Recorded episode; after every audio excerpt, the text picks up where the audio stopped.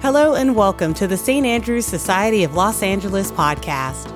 Each episode will bring you the latest news from the St. Andrews Society of Los Angeles, as well as fascinating interviews with entertainment personalities, government leaders, and community advocates. St. Andrews Society of Los Angeles, where Scotland meets the City of Angels. Let's get started.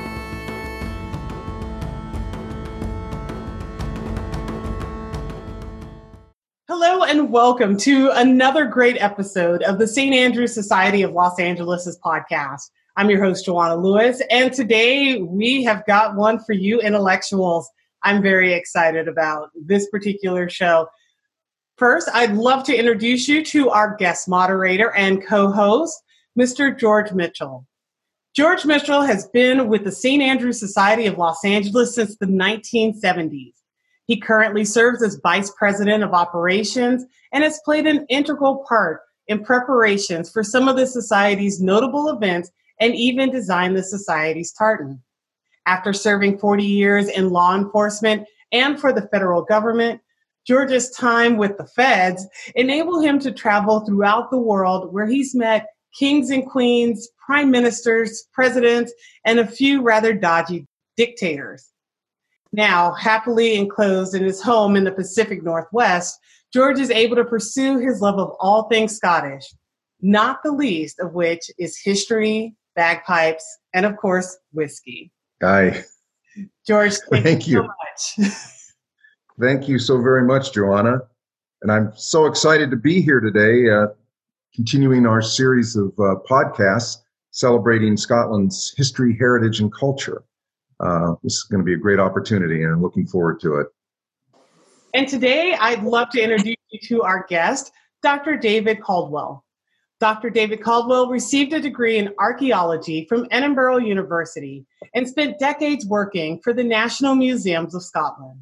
Dr. David directed excavations in Finlaggan Islay and the Center of the Lordship of the Isles, and was a member of the international team that discovered and excavated the campsite of Alexander Selkirk, the inspiration for Robinson Crusoe. Dr. Caldwell has published over 100 articles in academic papers and has written seven books and counting, including The Lewis Chessmen Unmasked. Among his many titles, he is a trustee of the Finlaggan Trust and a director of the Fife Cultural Trust. Please welcome to our podcast the president of the Society of Antiquaries of Scotland, Dr. David Caldwell. Thank you very much for that introduction. It's a great pleasure to be here. I'm very, very pleased indeed, and I look forward to this uh, this podcast greatly. Thanks so much for taking the time today. This is really exciting to have both of you guys on the show. I can't even tell you how much I love reading and law enforcement, and so this is this is kind of like I'm really jazzed about this particular episode, and I'm hoping that we get a lot of great stories and juicy information. Well, excellent. Well, David, uh, many of our St. Andrews members know about the Society of Antiquaries for Scotland. In fact, a number of our members are actual fellows. Uh, but there may be people watching today who are not familiar with the Society. And would you share some background on the history and mission of the Society? And would you touch on some of the more famous fellows, such as Sir Walter Scott? Yes, of course. I mean, it's uh, the Society of Antiquaries of Scotland is the oldest antiquarian society in Scotland. It was founded in 1780 by the Earl of Buchan. And over the years, we've been uh, an independent academic society which has encouraged people to take an interest in the heritage, the archaeology, um, the history of Scotland, not just professionals, but just people who happen to have a passion and an interest in the past of Scotland. All are welcome. We've published, we've supported research, we give out grants, uh, we speak up for major issues when uh, governments are, are looking for advice, and we offer programs of, um, of lectures. And over the years, we've had um, a number of very distinguished uh, fellows. You mentioned uh, Sir Walter Scott, great historian and novelist and poet. He was a He was one of our uh, early famous fellows. But there were a great number of other very considerable scholars in the 19th century. But I just want to focus on one man alone at the moment, Alexander Henry Rhind, who um, died when he was uh, 30 years old in uh, 1863.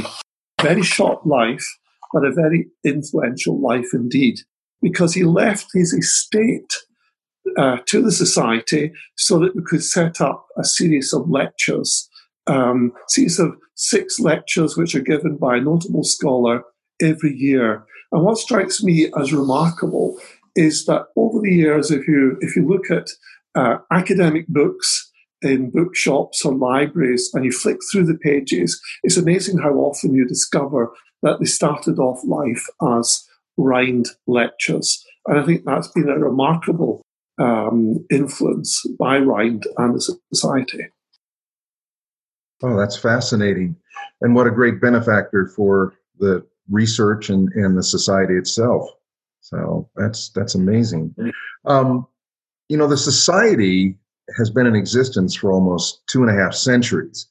Uh, what first inspired you to apply for fellowship? And I'm curious if there was a particular project or individual that piqued your interest, and that's what moved you to to join. Well, as a as a as a as a boy, I found myself getting more and more interested in, in archaeology and local history. And uh, when other kids were out uh, doing uh, sensible things like playing football, um, I was, you know, sort of looking at uh, old ruins. And um, there was a, a, a, local museum which was founded by um, a man called Owen Kelly.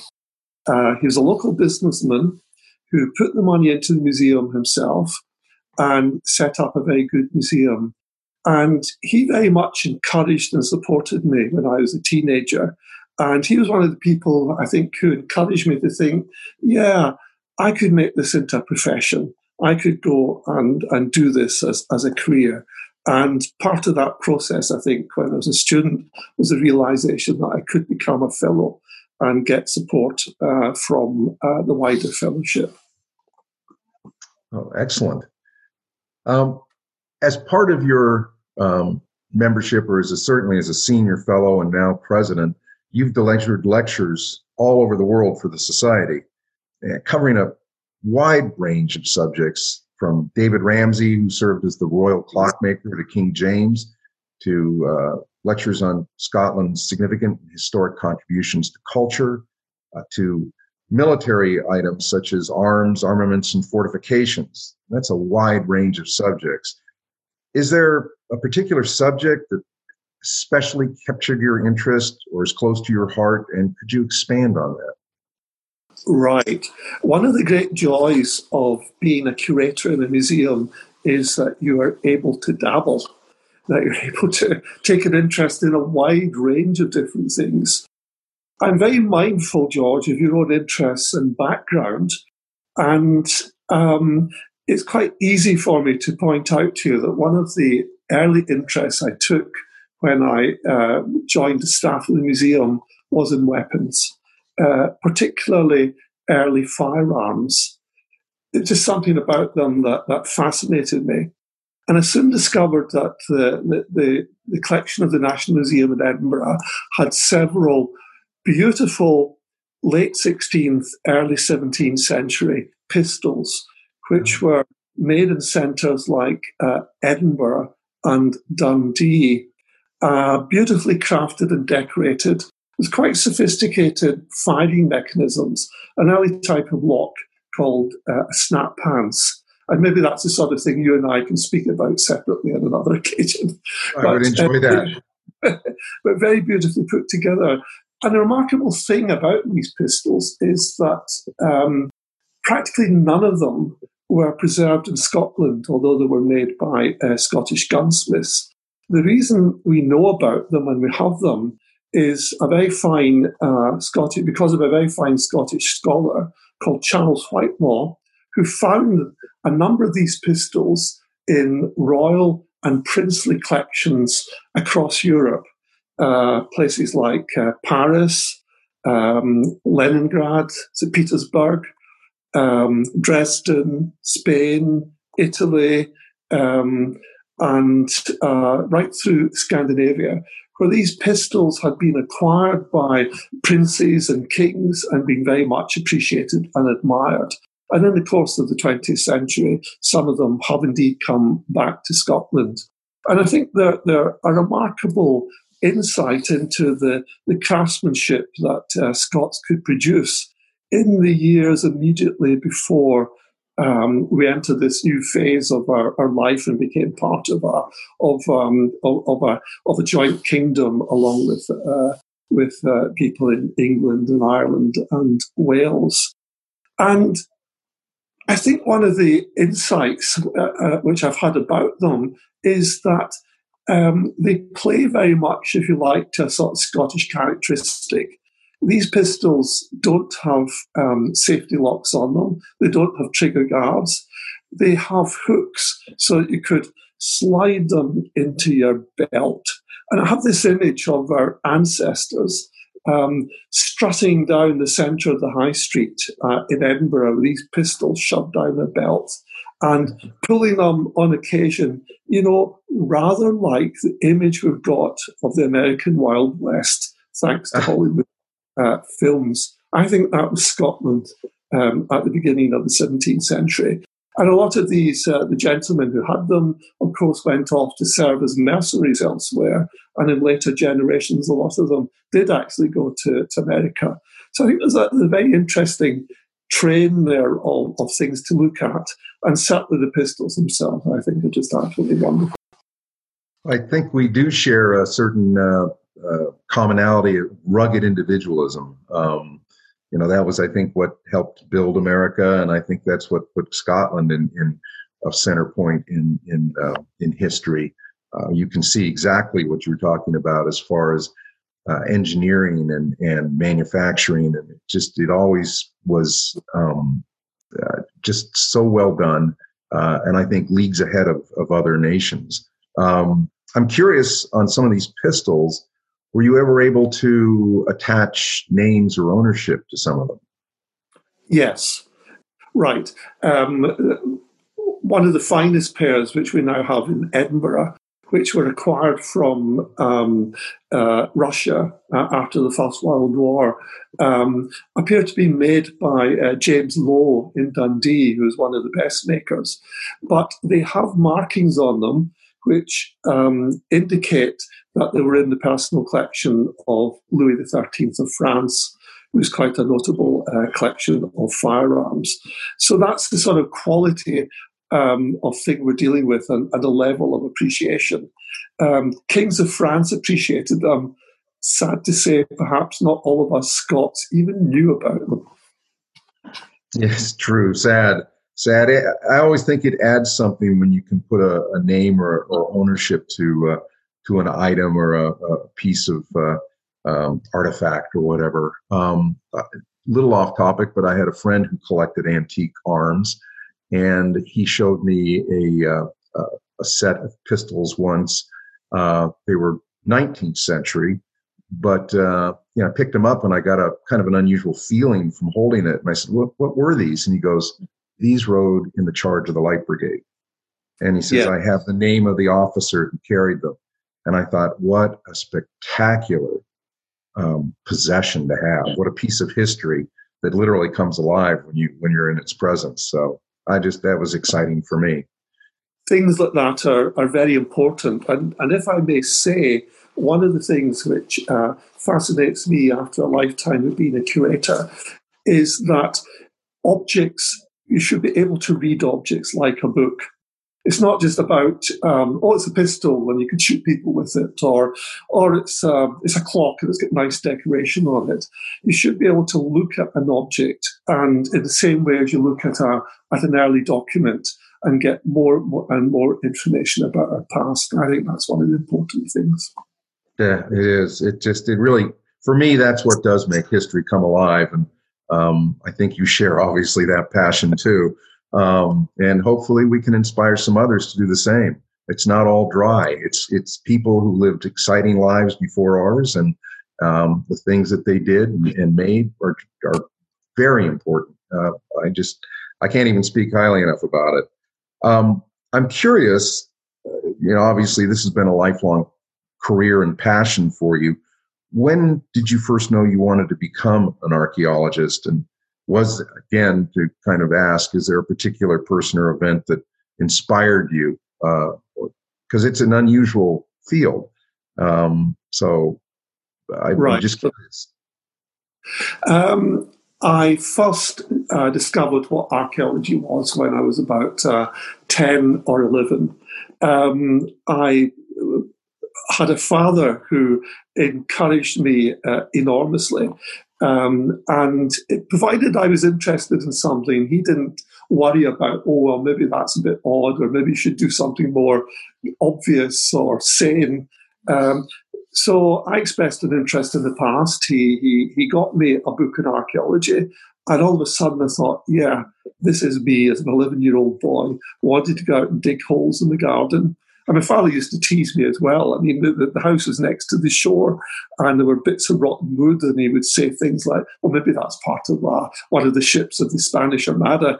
Just, but, but nevertheless, it was, um, it was in the course of, of, um, of, of childhood I realized I wanted to be an archaeologist. And at first I thought that, well, this will be a good hobby. Uh, I'll become a, an electrician or a, or a carpenter or something like that. But one day I had this, this thought pass through my, my head, and, and that was that, well, somebody had to be an archaeologist, and it was going to be me. So it, it was that passion, I think, that uh, saw me through school and to university and, and into work, and absolutely no regrets about it, by the way.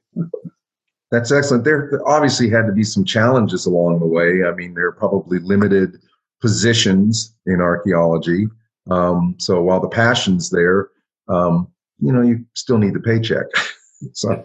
Well, indeed, and there I must have been very lucky. I, I suspect uh, as a child I was quite a backward child, I think. So it was archaeology that, that, that, helped encourage me to, to to work and do things. And and perhaps at life I was so uh, stupid in a way that it never occurred to me that I might not be able to do this. I'm just lucky with my timing uh, and my determination. And um, sometimes life's like that.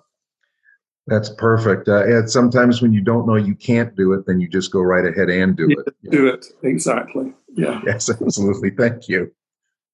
So I've got a quick question for you. I know that Hollywood tends to portray archaeology as both scholarly and pretty glamorous.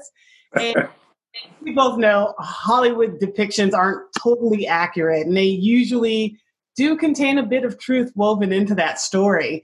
So the question is pretty much what was what has been the most glamorous part of your career? Right. Okay.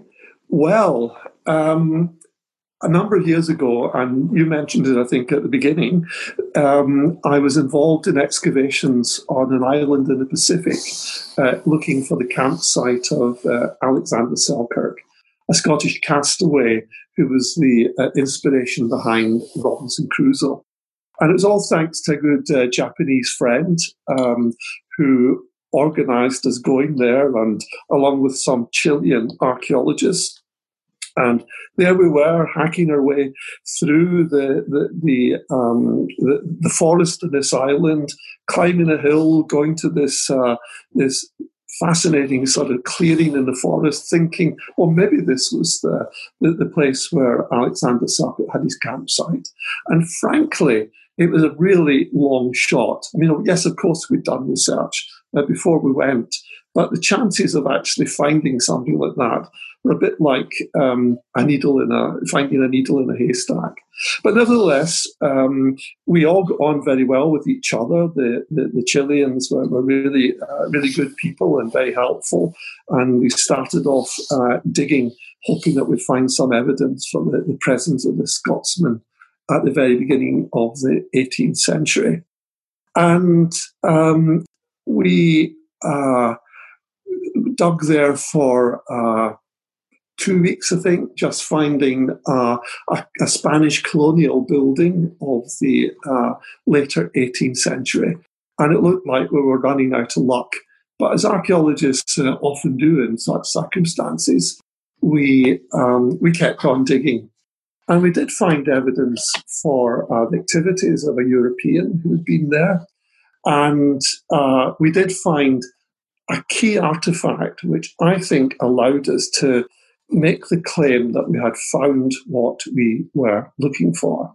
Now, if you'd asked me before I went what that might be, I don't know what I would have said. I mean, weren't going to find a sporran or a set of bagpipes or a, or if we'd seen an inscription saying Alexander Selkirk, I was here, well, the cynic in me would have thought, yes, that will be right. But what we found was a tiny piece of metal, which I was able to identify as the tip from a pair of navigational dividers. Um, we had several other of the, others of the period uh, in the National Museum in Edinburgh. And the significance of that is that we know that Selkirk was the navigator on the ship that had taken him to the island. And when he was rescued, his rescuer specifically said that he had his navigational books and equipment with him.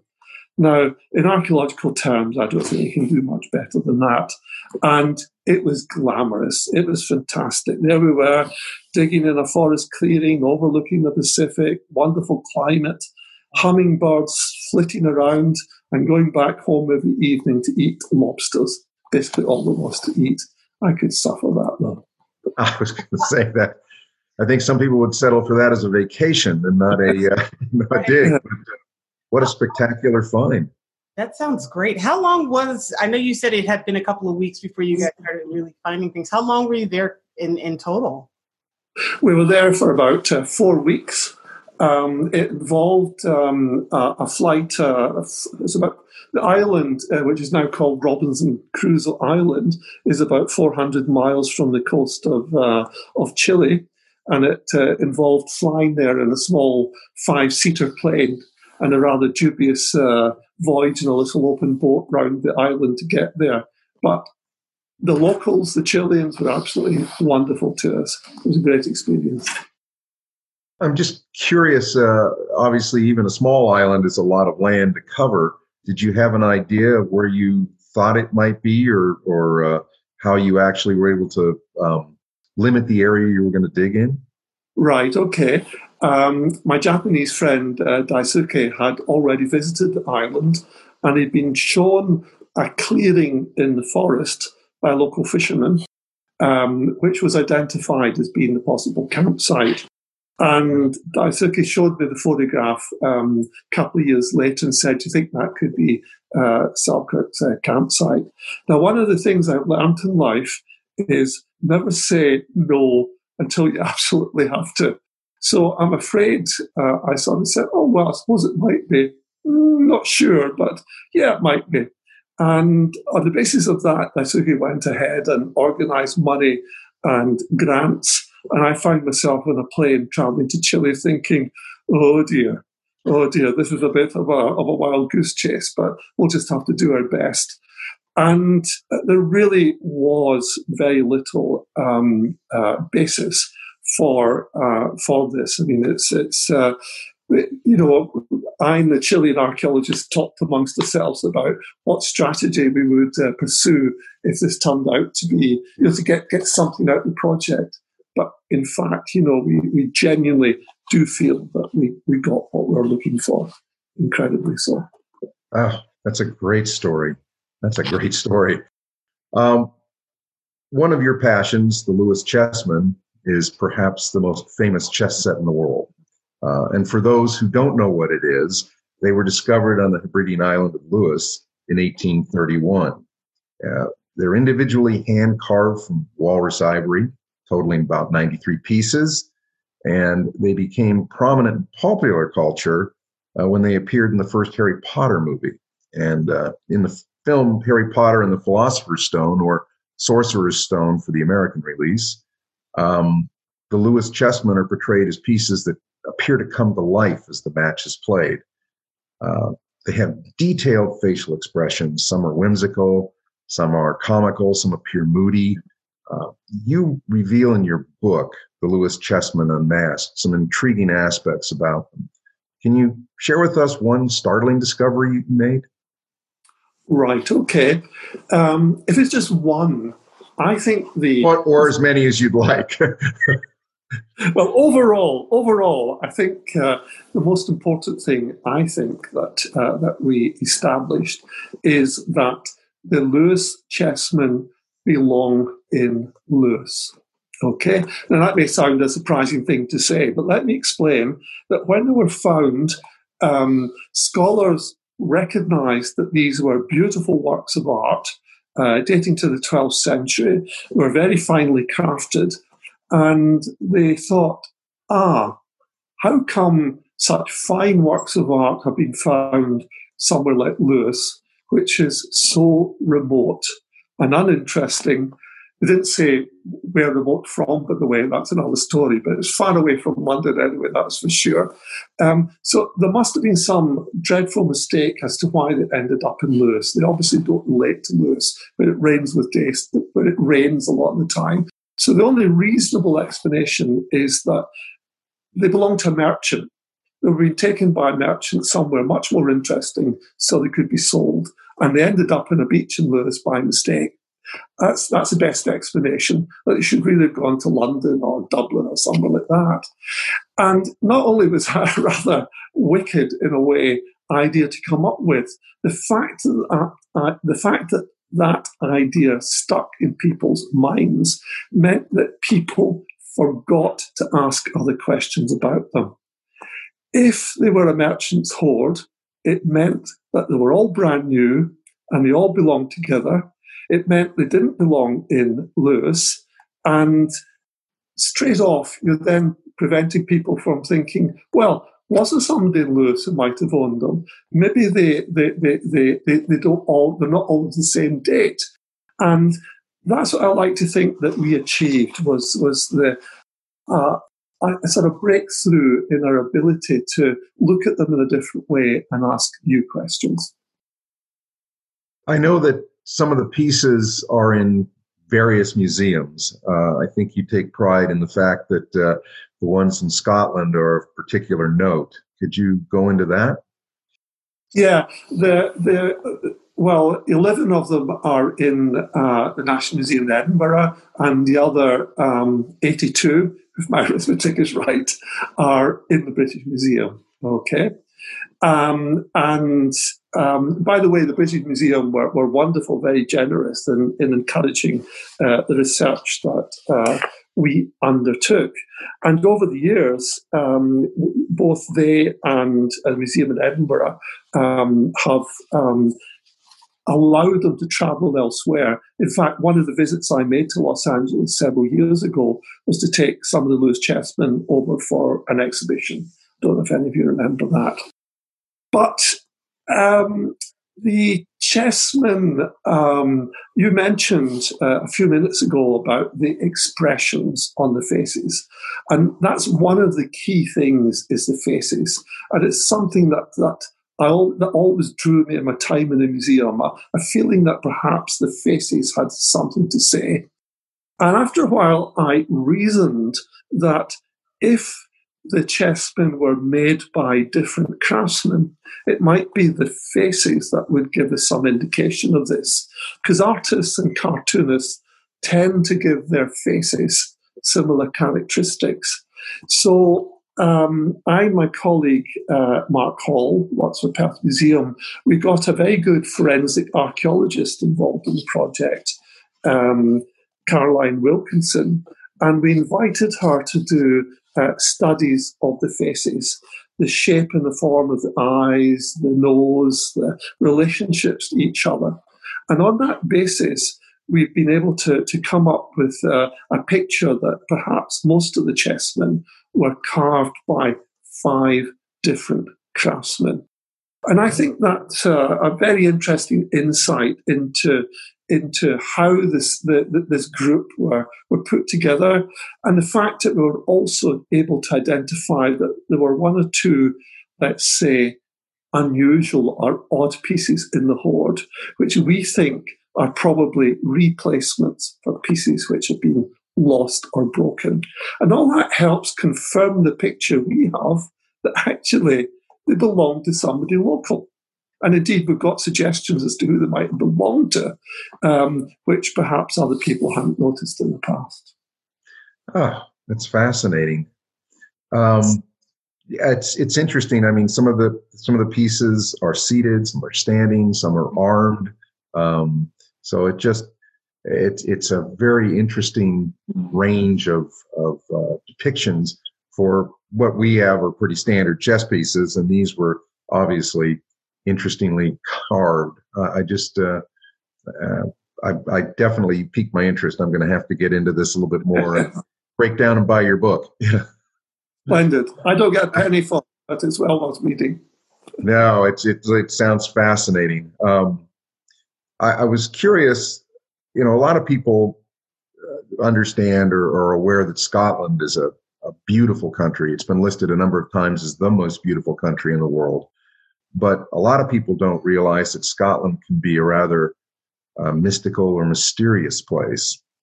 There are a number of stories involving ghosts, hauntings, and other ethereal occurrences that are woven through the culture.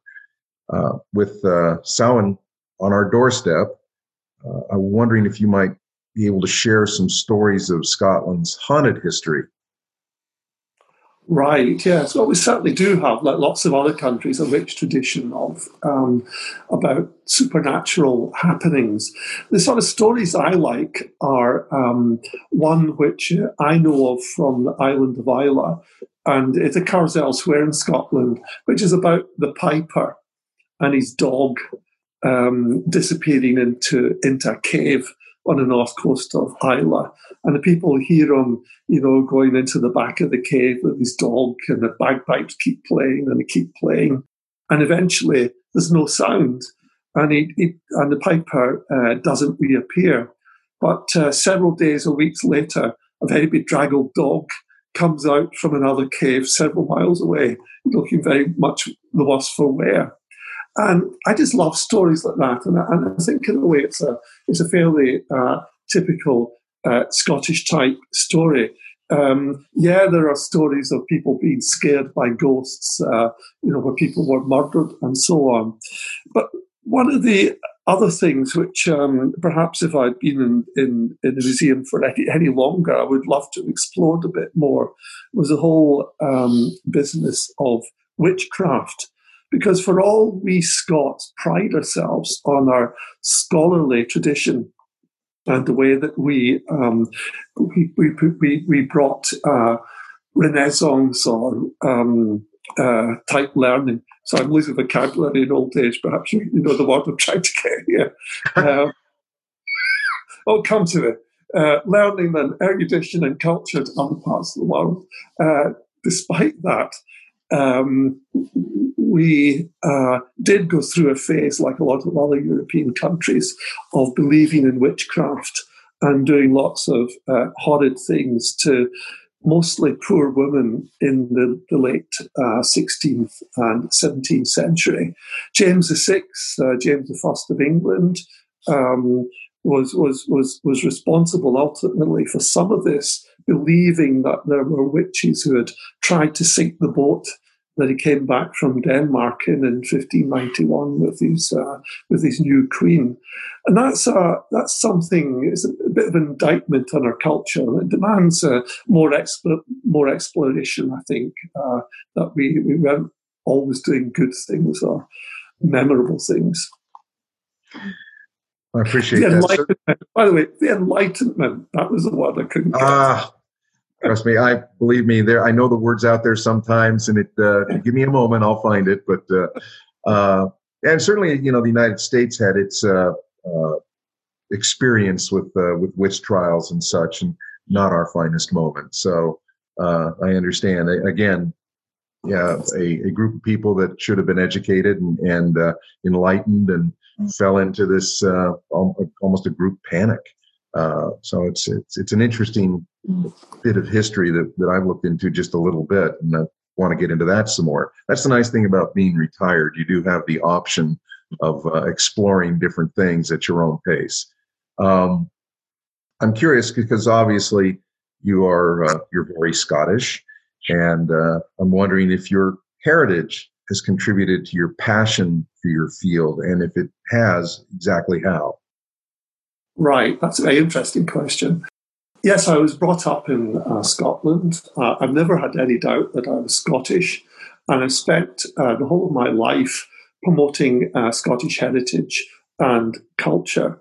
But in a funny sort of way, in my old age now, I'm beginning to take more and more interest um, in the whole business of Scottish identity and what it is. And some of the reason for that, I might say, is meeting and talking to people like you, um, not just in Los Angeles, but elsewhere in North America.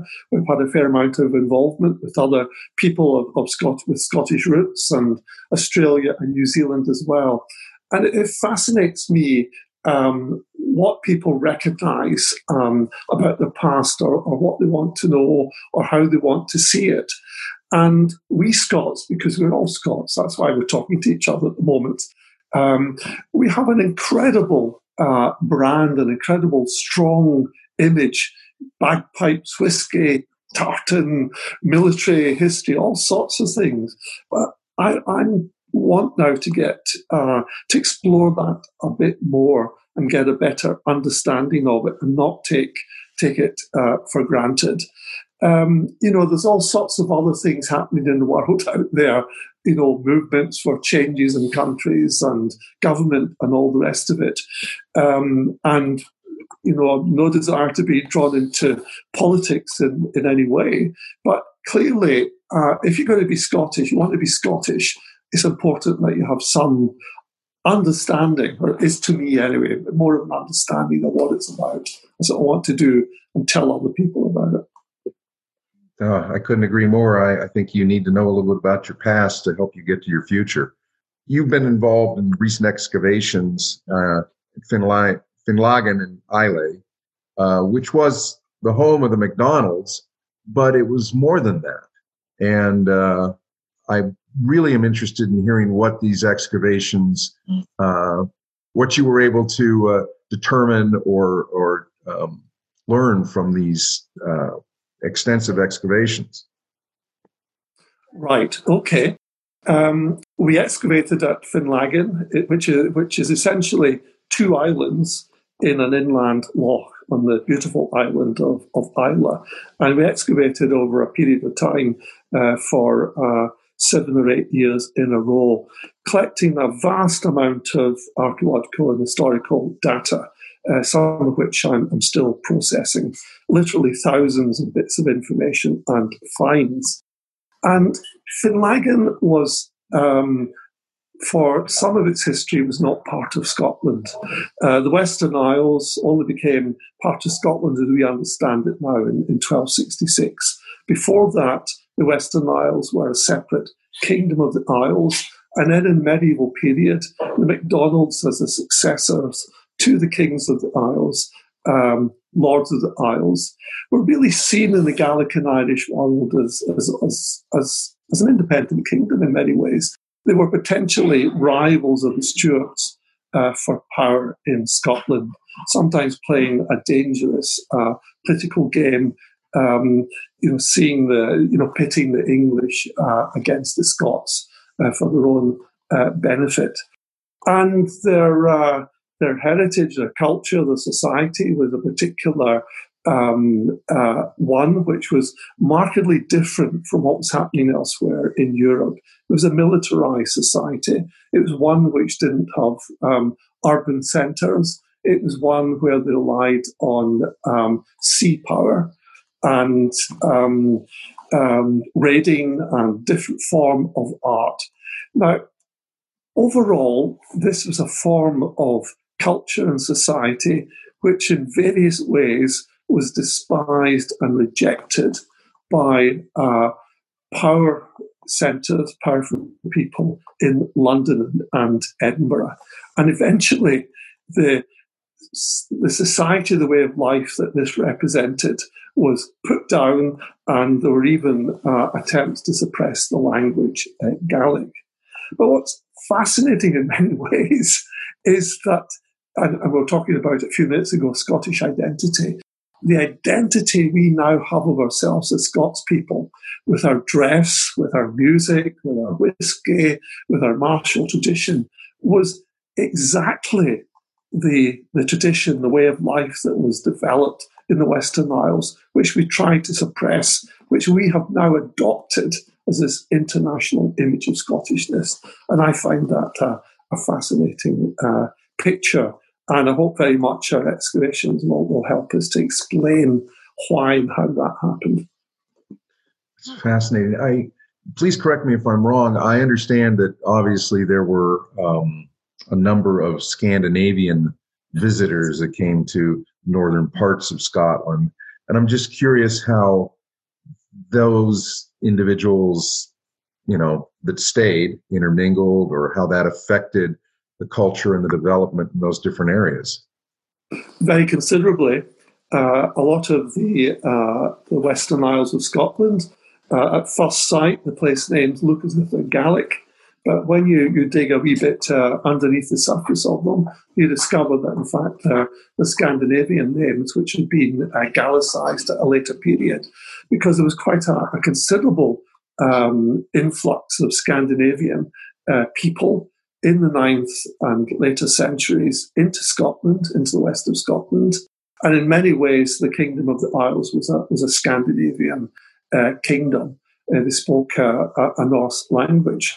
And a lot of the families which uh, we now think of as being Gaelic, who reinvented themselves as being Gaelic and Irish in the, in the Middle Ages, like the MacDonalds, the MacLeods, the McAllisters, the Macaulays, all sorts of families that, that a lot of these people really had Viking blood flowing uh, through their veins.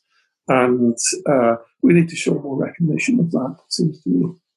Ah, that's that is interesting, and it's uh, it, it, always has fascinated me that um, uh, how the different cultures will will meld.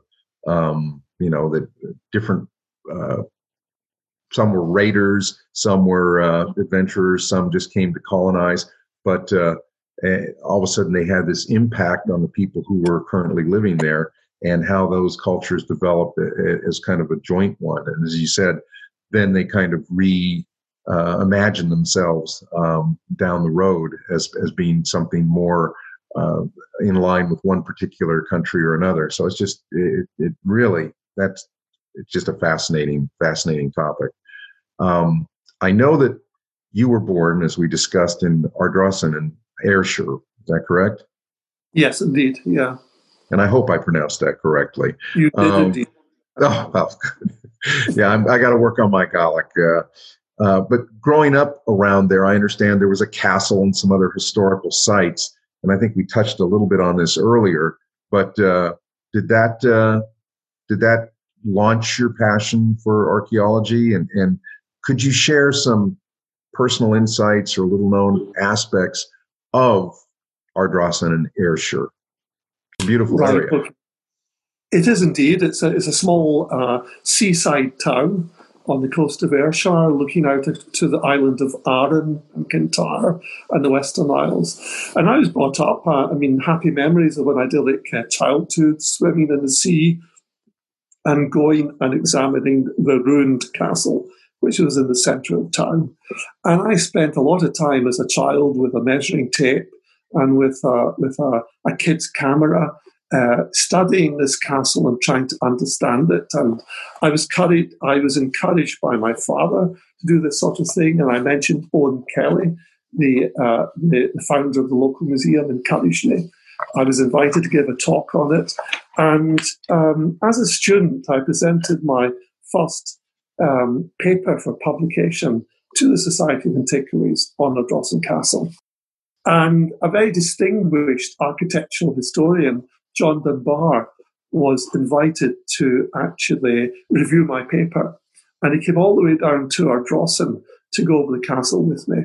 And he was obviously very interested in what I'd done and recommended that the paper uh, should be published.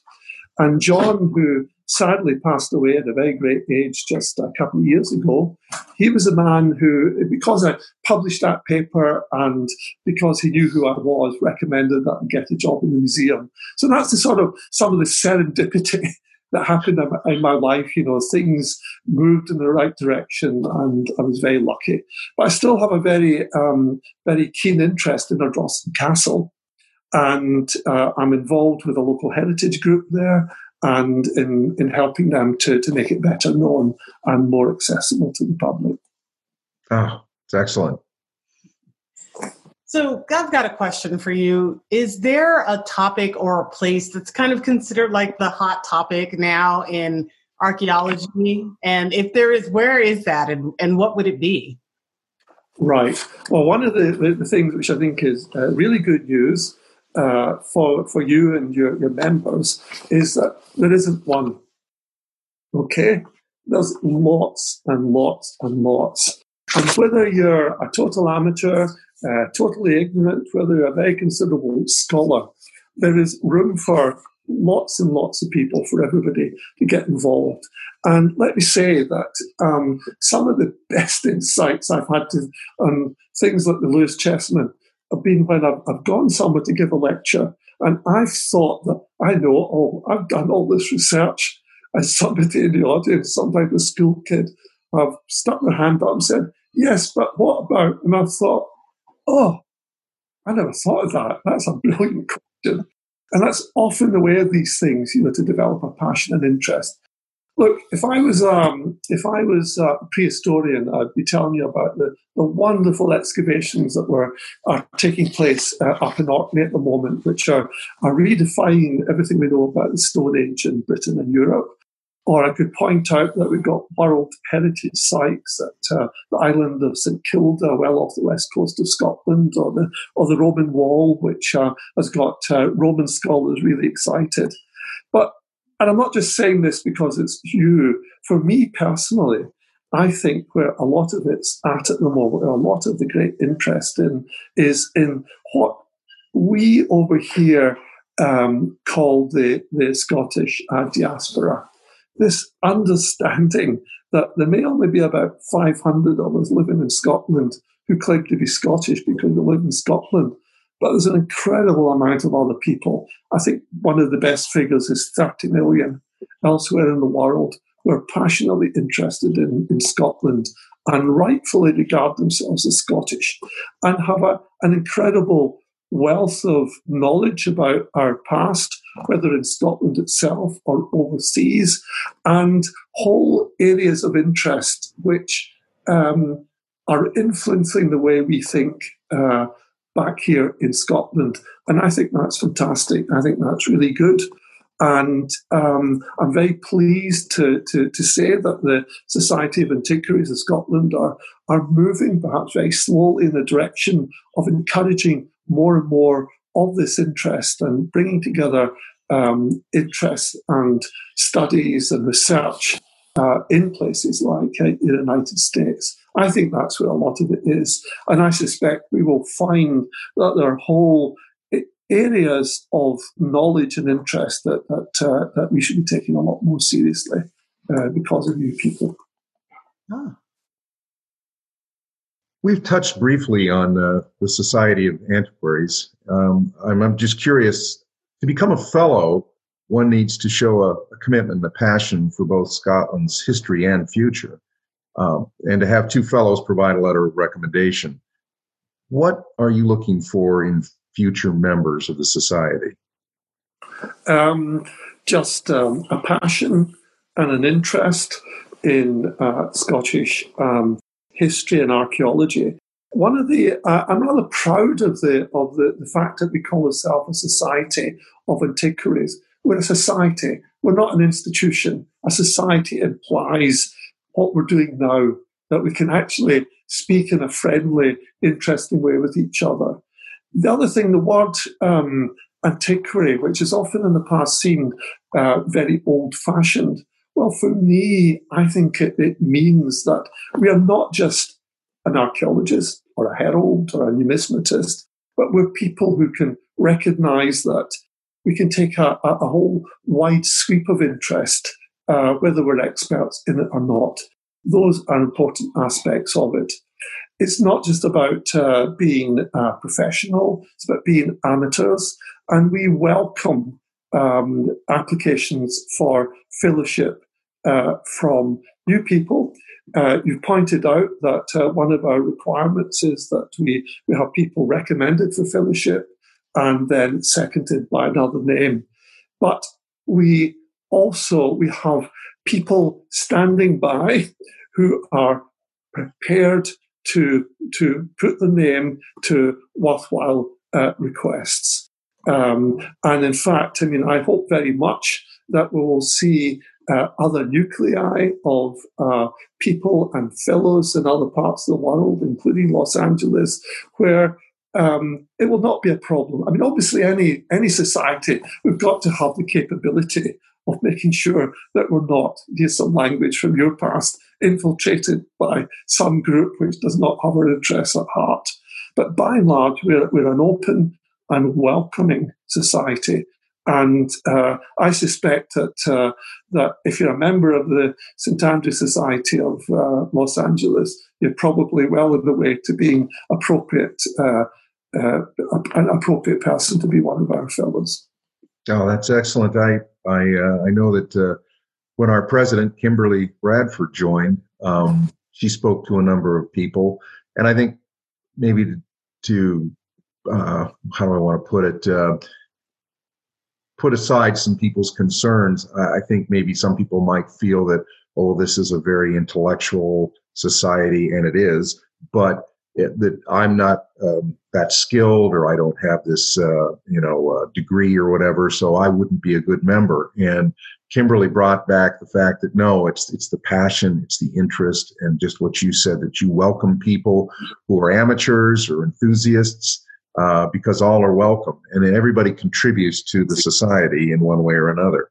So I'm I'm hoping that uh, this will help get the word out about the society in our area, and uh, some of our members may approach uh, uh, people on the on the board or in the society who are already members of the Society Antiquaries and ask about uh, what it takes to become a member. So I'm I'm looking forward to a positive reaction for that you know you and, and, we're happy to uh, happy to be part of that. I I'm a member. I'm a fellow, and uh, very very pleased to be one. And and uh, just look through some of the the paperwork and the books that are available and, and the lectures that are offered. It's just uh, it's really uh, an exceptional organization that does a lot of great work.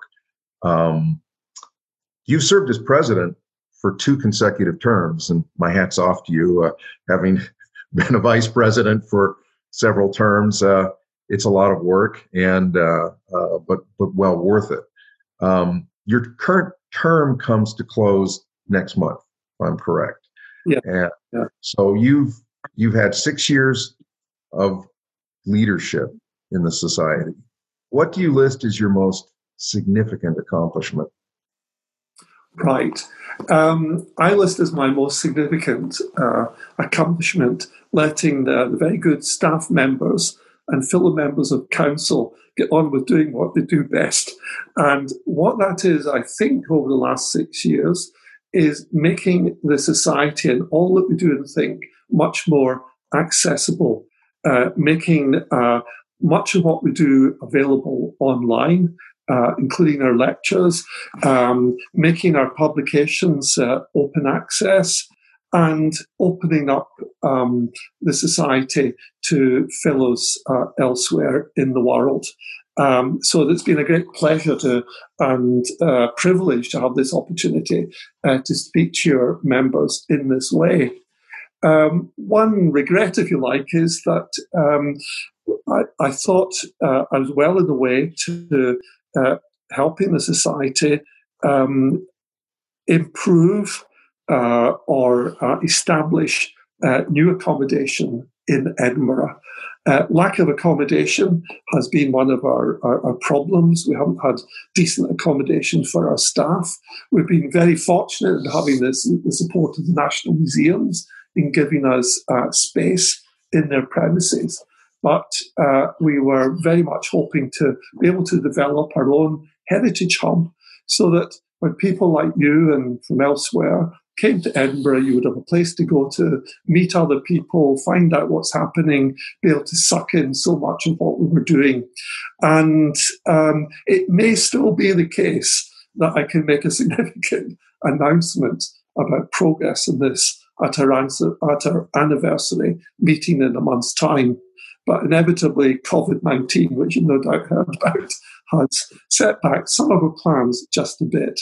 But I, I hope very much that as a society, we're very much on the um, on the verge of, um, as it were, uh, going from being um, a fuddy duddy. Is that a, a, word you guys know in America? Being a fuddy, um, old fashioned organization, very wealthy one, to one which is truly global and all embracing. I think that is very important in this day and age. So keep your fingers crossed that that's what we can achieve. Oh, well, fingers crossed for you, sir. Yeah. Um, I'm curious as you leave your position as president, is there something that you see in the future for you? For me, right, okay. Well, um, I'm still very much um, got to produce the final report on the excavations at Finlaggan. Um, it's a monumental task. It's, a, it's going to be a 200,000 word um, uh, publication. I'm, I'm, doing a lot of the work myself. But I'm one of these people, um, I can't just settle down in life and do one thing.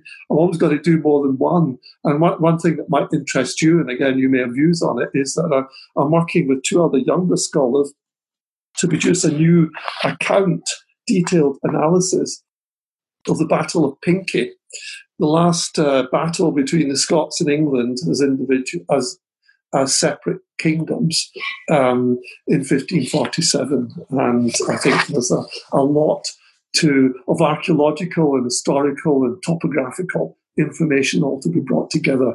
And I love that, that antiquarian approach of, of not just being stuck with a bunch of documents or a, or a bunch of cannonballs, but you can actually mix the, the two and come up with, a, with a new and better um, uh, picture. And I'm still involved in, in, in lots of other things, um, other bodies. I don't know about you, but um, in my line of work, I thought I was retiring from the National Museums um, eight years ago now, and I thought I, I was walking out the door and that was it. But of course, so many of the emails and contacts have followed me.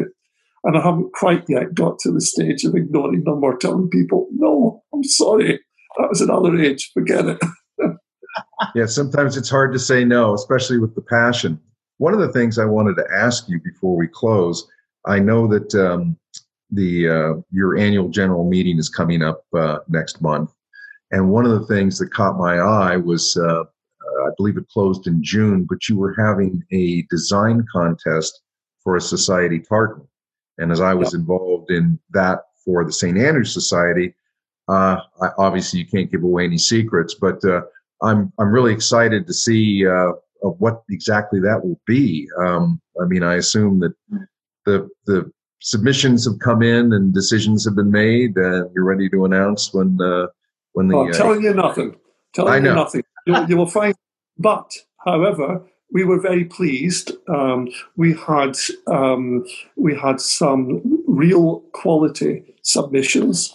Um, we were, were spoilt for choice, as it were, but we nevertheless managed to pick a clear winner, which oh. I'm very happy with. And I hope very much that you folks uh, like it when you, you find out about it in a month's time.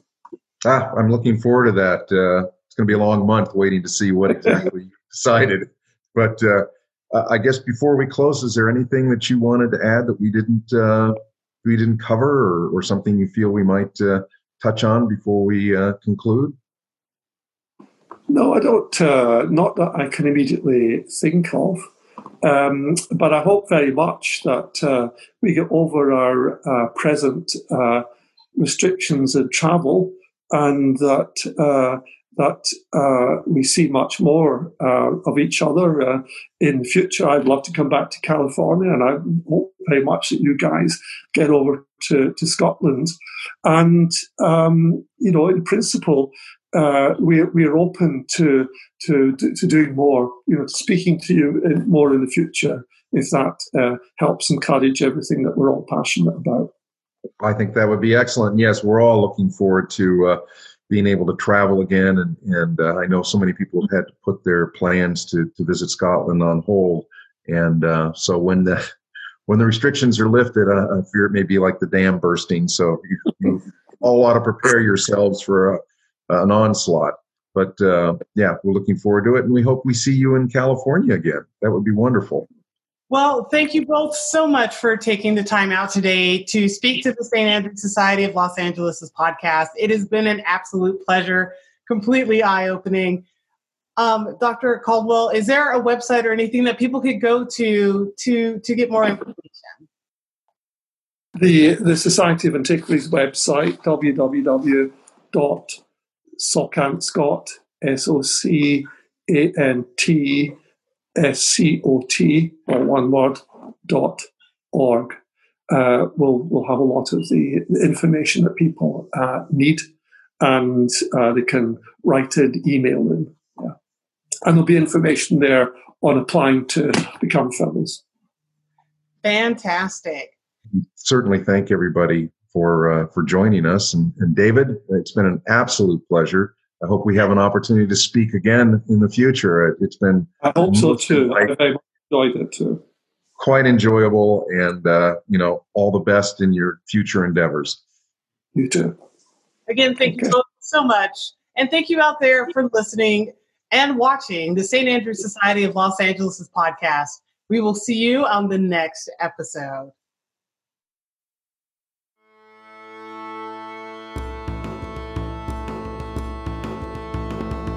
Thank you so much for listening to this week's episode of the St. Andrews Society of Los Angeles podcast. For more information on the St. Andrews Society of Los Angeles, visit www.standrewsla.org. And don't forget to like our Facebook page, Instagram, and YouTube channels as well. Have a great week, and we'll see you next episode.